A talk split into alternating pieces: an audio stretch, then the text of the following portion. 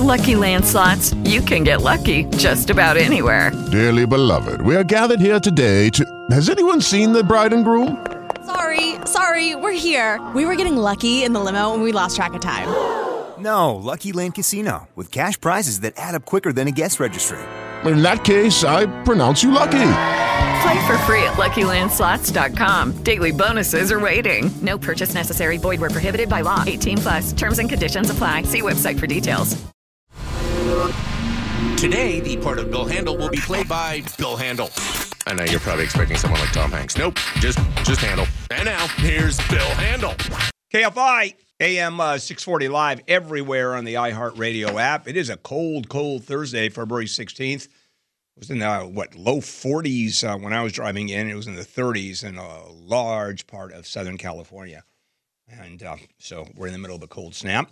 Uh, welcome to uh, Southern California in the middle of winter.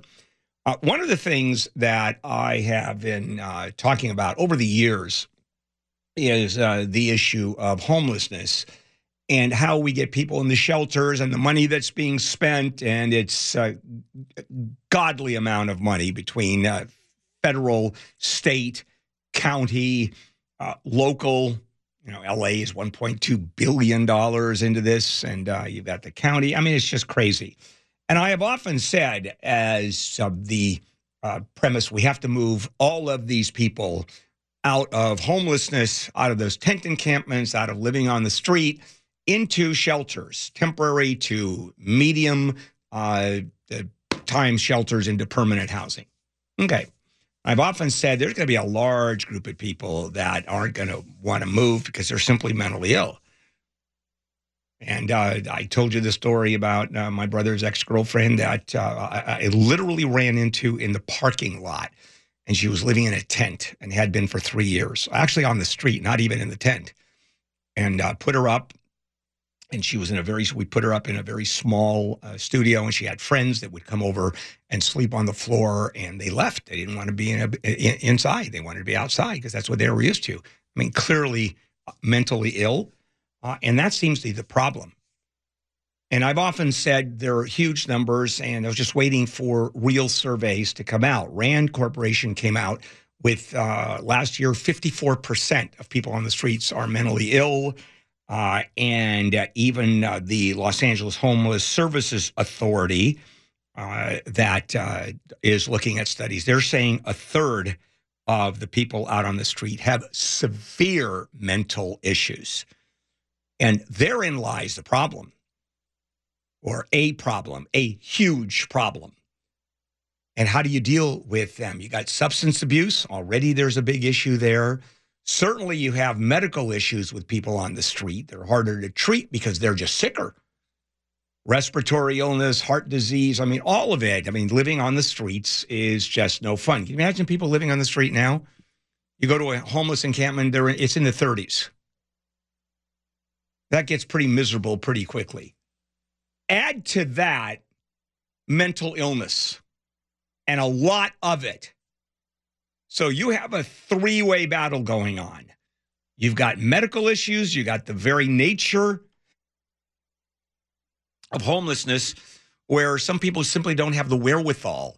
They've lost the job, don't have the skills. Uh, and, and when someone is uh, homeless, excuse me, coughing on this one. Uh, when someone is homeless, what address do you give when you apply for a job? You know, how do you look presentable? What do you say for your work history? Uh, where where where have you lived? While I've lived on the, that street corner over there for two years. You know, it just makes it so difficult. And then the issue is going out and treating the mentally ill. We don't have anywhere near the kind of money. Why is that? Uh, because it takes trained people. I didn't know this this was a story out of the Daily News that uh, working for the county of Los Angeles are street psychiatrists. I'm not talking about social workers. We're talking about psychiatrists, MDs, residency in psychiatry that go out and deal with the homeless. How many think there, there? How many of those you think there are out there? Uh, almost none, and they desperately need it. It's just a different way of looking at it. We we don't have the money. We don't have the mindset. In Europe, you don't see homeless people like this. In industrialized countries, you don't see homeless like this. And the reason is it's just a different mindset. We think in terms of this is the land of opportunity, and you should pick yourself up by the bootstraps and get a job and get going, not really paying attention to some people don't have the wherewithal. They just can't do it. Do we owe them a duty? I guess in a society where you where we're a wealthy society, do we? But when the numbers are so great, where the money is so astronomical to deal with this, that in order to successfully deal with it, not only does it have to be at the on the front burner, it has to be the only burner. So, no surprise. The only reason I'm bringing this up is because the studies just came out and it's as bad as we thought. Just received the news that Raquel Welch, actually yesterday, had uh, died uh, here in Los Angeles, Southern California. Um, for um, she was 82 years old, and really an extraordinary woman, uh, strong-willed, and it just wiped her out professionally. Uh, she took no guff from anybody. She, you know, for example, her breakout film, 1966, One Million Years BC. I don't know if you ever saw that film. She had the very bad luck to get into some really horrific films. Well, that was one. She had three lines. And she broke out as this international icon almost overnight. If you ever seen pictures of her, it's an iconic poster.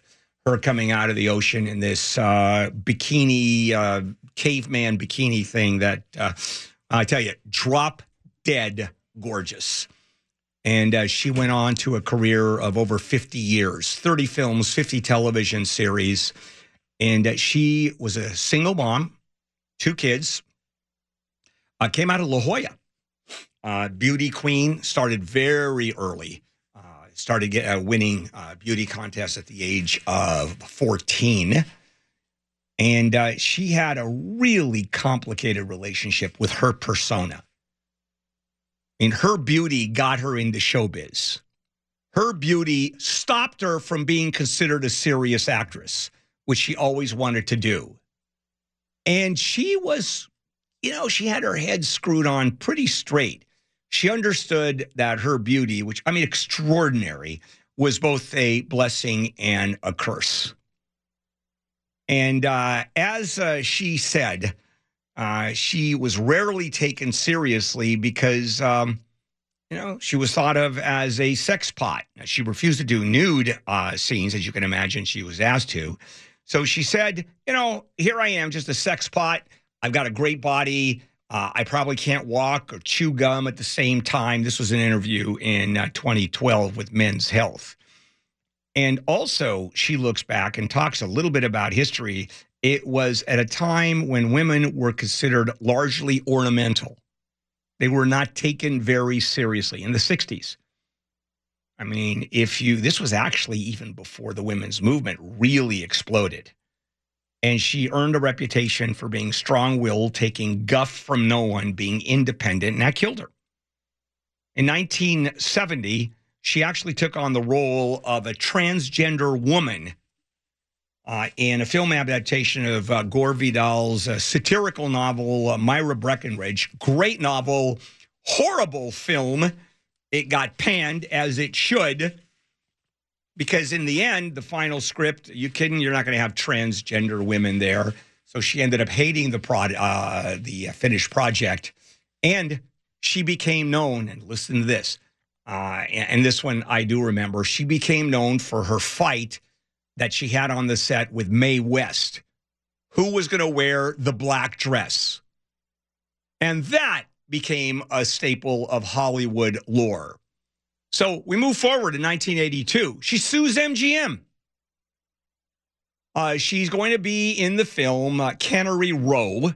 Uh, it was the John Steinbeck World War II novel, and she was replaced by Debra Winger, who was younger, and certainly more affordable. And so she claimed the studio fired her because of her age and to save money. The studio, of course, said, oh, no, no. she showed up late for work and took too long in makeup, as if it's that her fault? And uh, she ended up, uh, well, $14 million settlement. She argued not only was it a bre- breach of contract, she successfully argued and was arguing that she was just about to win recognition as a serious actor or actress, actor.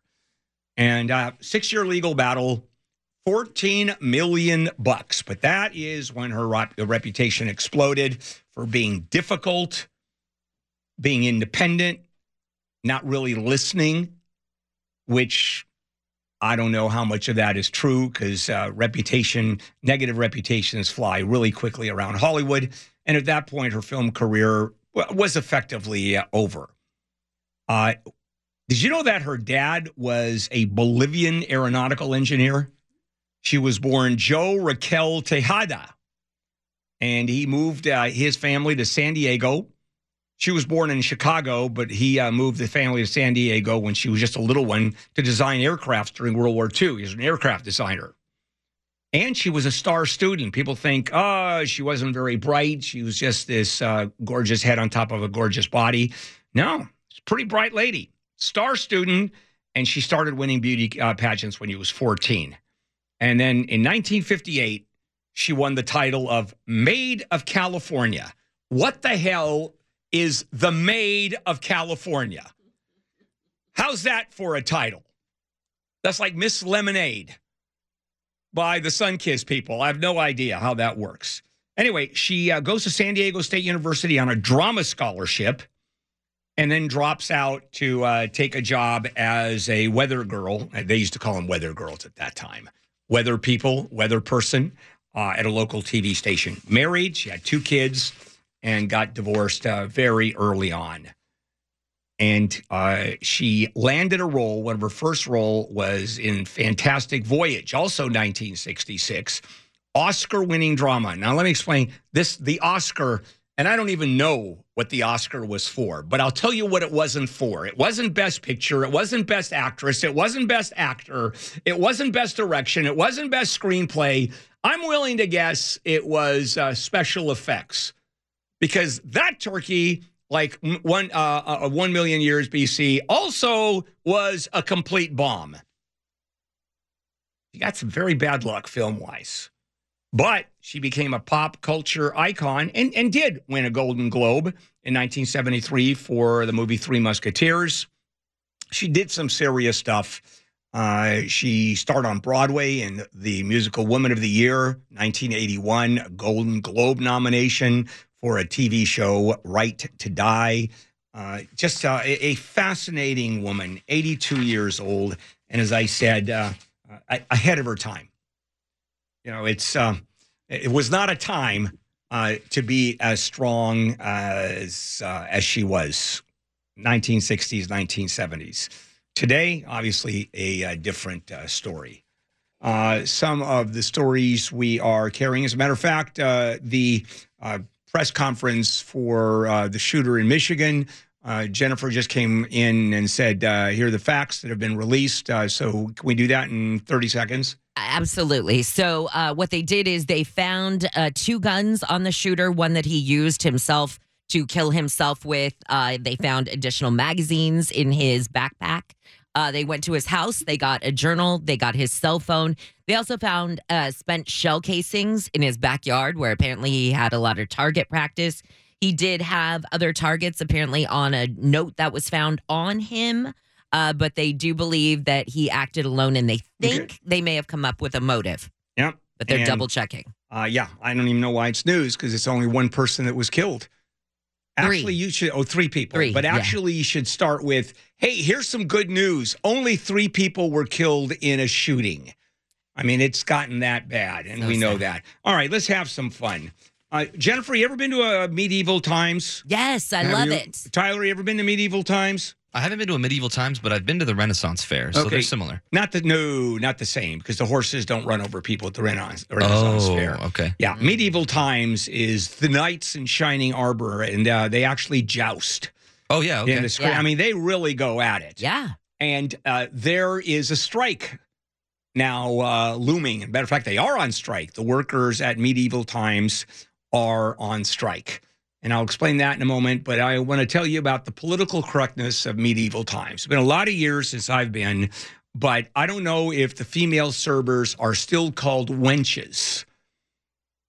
Which I guess not. I don't remember them. I, was there about three years ago. Oh, I because it's been a long time since I've been I to don't them. remember. Yeah, and then uh, when they joust, I mean, they really joust Yeah. uh, various teams, and they go onto this huge equestrian, like an open field. It's almost like a a, a pitch, you know, like a soccer field Yeah. or a football field, and the horses go up and down. They go at each other uh, with the different colors, and the whole thing is completely contrived. By the way, it's all rehearsed. It's like uh, it's like wrestling, except it's even more rehearsed, and people fall off, and uh, but it's still very dangerous because you're falling off horses. You're getting banged up by these big poles, which are not foam rubber. So uh, they've gone on strike in uh, Buena Park out there in Orange County, and it's right off the freeway. Which freeway is it off of? Uh, is it off the five? I don't think so. Uh, anyway, uh, you go down there, and this, it's a castle-looking thing. Did you know there are eleven of them? I, I didn't around the know that country? there were that many. I knew there was uh, more than Excuse one. me, there are but- 10 of them, uh, nine in the U.S. and one in uh, Canada. No, I didn't know that. Yeah, and of course, uh, Canada has, um, uh, you know, the exchange difference. Uh, the the our the polls and the American are about uh, 10 percent larger because of the trade uh, difference. Okay, in any case, so uh, they're they're striking because uh, they don't get enough money. Boy, do they not get enough money. By the way, the Buena Park store or center is uh, the busiest in the country. So just to let you know the kind of money they get, it's just gone union. So the non-union castles were given raises about 20%. The union castles, like that one that just became unionized, the company proposed a 2% raise for our speaking uh, cast, no raise for the trumpeters, 2% for stable hands, 2 to 8% for the knights that get thrown off the horses. And in, uh, for example, the same union, uh, AGVA performers at Disneyland, uh, who do the same thing, get 33 bucks an hour. Uh, here, they get 18.50 an hour. And they work eight hour days. Over there, uh, they work, uh, what, 15 minutes for three, four hours at Disneyland? And no trumpet player extra money. It's a union and they're offering $16 an hour for a trumpet player, which I would argue is a skill. It's a marketable skill. Now, if those trumpet players were in the musicians union, they would laugh at $33 an hour, they would laugh at.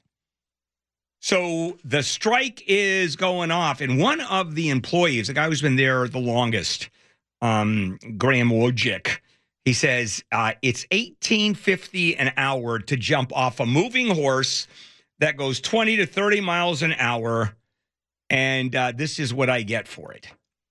Well, first of all, what I would do is go just two doors down and work at the Taco Bell and get eighteen fifty an hour for slinging meat into a taco. At least they call it meat for putting uh, the beef into a taco, as opposed to getting on a horse and being thrown out.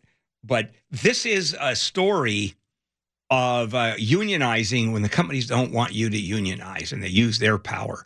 Amazon with the uh, unionizing the uh, fulfillment house, where I think it was New York, where an Amazon fulfillment center, a warehouse was unionized, and what Amazon did to fight it was crazy. So uh, right now they're on strike, and uh, you're not. If you go down there and you want a wench, which I guess they don't call them anymore, to serve you food while you're watching this thing, ain't gonna happen. And they, you don't have plate. Uh, you don't have. Uh, you have plates, but you don't have any cutlery. No forks and knives. You eat. You tear the food out with your teeth and the big turkey legs. And ah, yeah, it's really a tremendous amount of fun. And uh, those people get paid nothing. The horses get paid more. Now, as I pitched uh, this story, as I teased this story about uh, preventing birds from hitting your windows and dying, uh, Tyler said, uh, "Why don't you watch the video of Randy Johnson uh, pitching uh, in an exhibition game, throwing his 100 mile an hour fastball, and uh, a bird flies into uh, his right into the the, the path of the fastball, and the bird exploded, literally exploded. It was like a, there was a bomb inside the bird, and boom, off it went. So I'm assuming the bird didn't survive that. And that's a lead into the story about preventing bird strikes. Now, there are plenty of people out there, I don't know any, who uh, don't want birds to go smashing into windows uh, because they tend not to do very well. Uh, sometimes um, uh, they fly off or they walk off and uh, they uh, will be die of their injuries or some cat eats them or i mean it is rough and it happens a lot i mean millions of times uh, birds don't have great eyesight or if they do, sort of windows uh, they kind of miss. So here you hear that thump on the window, boom, and down goes the bird. So there are a lot of bird lovers out there. And so let's figure out a way uh, to keep birds away. Warning the birds. How about those stickers on the windows? Right? Decals or film applied to the windows. Uh, or how about hanging out on the ledge just on the other side? Uh, a, uh, a stuffed hawk, for example, some kind of predator that the birds will see, and oh, owls the birds will see and get the hell out of there. All right. So uh, people are buy decals, put them on the windows. Uh, they want to do good, obviously. Uh, they want to do right by birds. And as always, uh, there is a study that has just been done I always refer to studies. And this was done uh, by John Swaddle, a professor of uh, biology at the College of William and Mary. And it was just published uh, actually this morning, early this morning, uh, our time, in uh, the research journal uh, PeerJ. Never heard of it, but then again, who hears of these research, these research journals? And he said, and the studies show that if you put a decal uh, the uh, uh, inside your window, right? So the bird can see it. Because if you're in an office building, you're not going to go outside.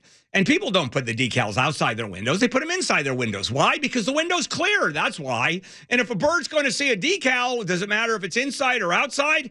It matters. Birds ignore the inside decals. They don't see them. And as far as uh, those stuffed predators, you know, the little gnomes with wings or whatever the hell they do, uh, you ever heard a bird actually laugh?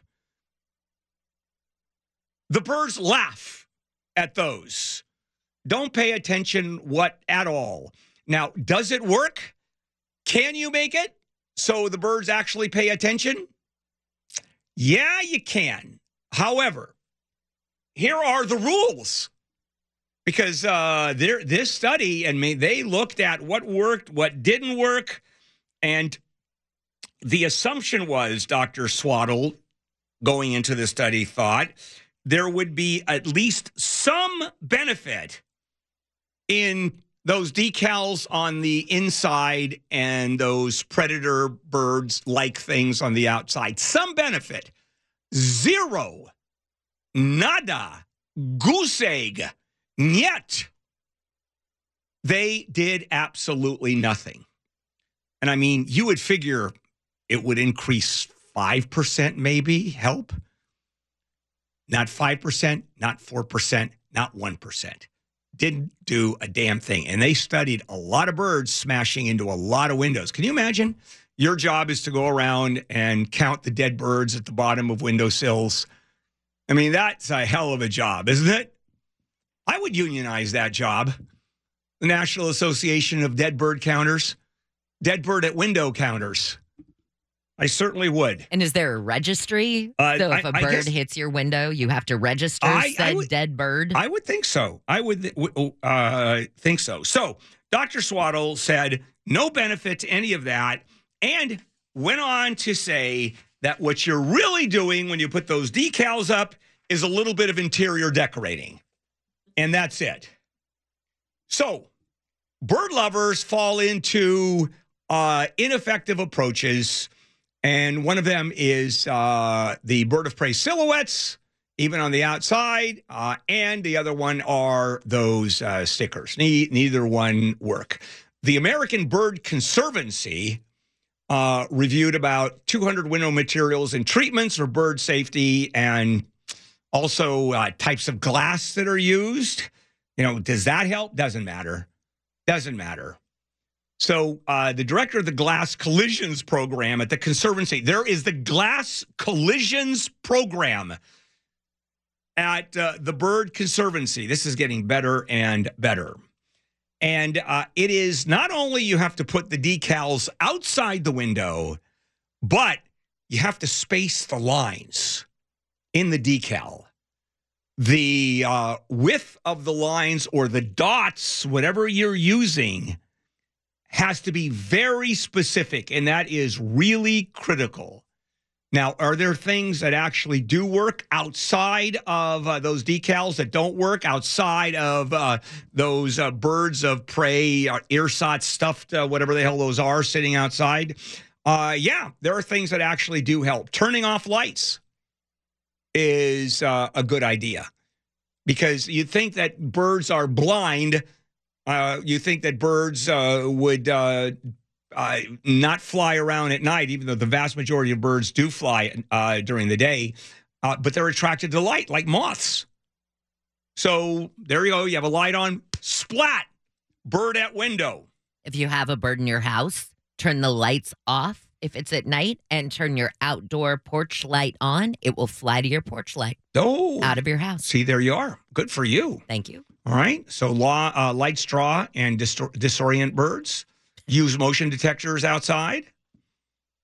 Hmm. High rises are mostly to blame, right? That's where they fly in. Not true. Not true. Actually, single uh, family dwellings, one, two story buildings are the ones that most birds fly into. I've had two in my house two in the birds? past three months. Wow. Two birds. Okay. And I was just talking to Tyler, and, uh, you know, it's not, I, I, don't want to say it's entertaining to see birds you know, flying around and hitting windows. It's really not. However, I have said in a, let's say, uh, a moment when I was running a temperature, if you go to Las Vegas and you're on the freeway going up the five, and there is that huge solar farm, this immense solar farm that has all these uh, these uh, solar panels that are aimed at this building, this huge high rise building that at the top has this mirror that then produces power. It produces enormous amount of uh, actually electricity that goes down, spinning the turbines, etc. Birds flying through that will vaporize. At least there is no pain. It's like uh, uh, Randy Johnson with his fastball hitting the bird, except you don't even see the feathers. It's it's David Copper, uh, Copperfield. Now you see it. Now you don't. Coming up, Jason Middleton, and we're going to talk some business news. KFI AM 640 live everywhere on the iHeartRadio app. With the Lucky Land slots, you can get lucky just about anywhere. This is your captain speaking. Uh, we've got clear runway and the weather's fine, but we're just going to circle up here a while and uh, get lucky. No, no, nothing like that. It's just these cash prizes add up quick. So I suggest you sit back, keep your tray table upright, and start getting lucky. Play for free at LuckyLandSlots.com. Are you feeling lucky? No purchase necessary. Void where prohibited by law. 18 plus terms and conditions apply. See website for details.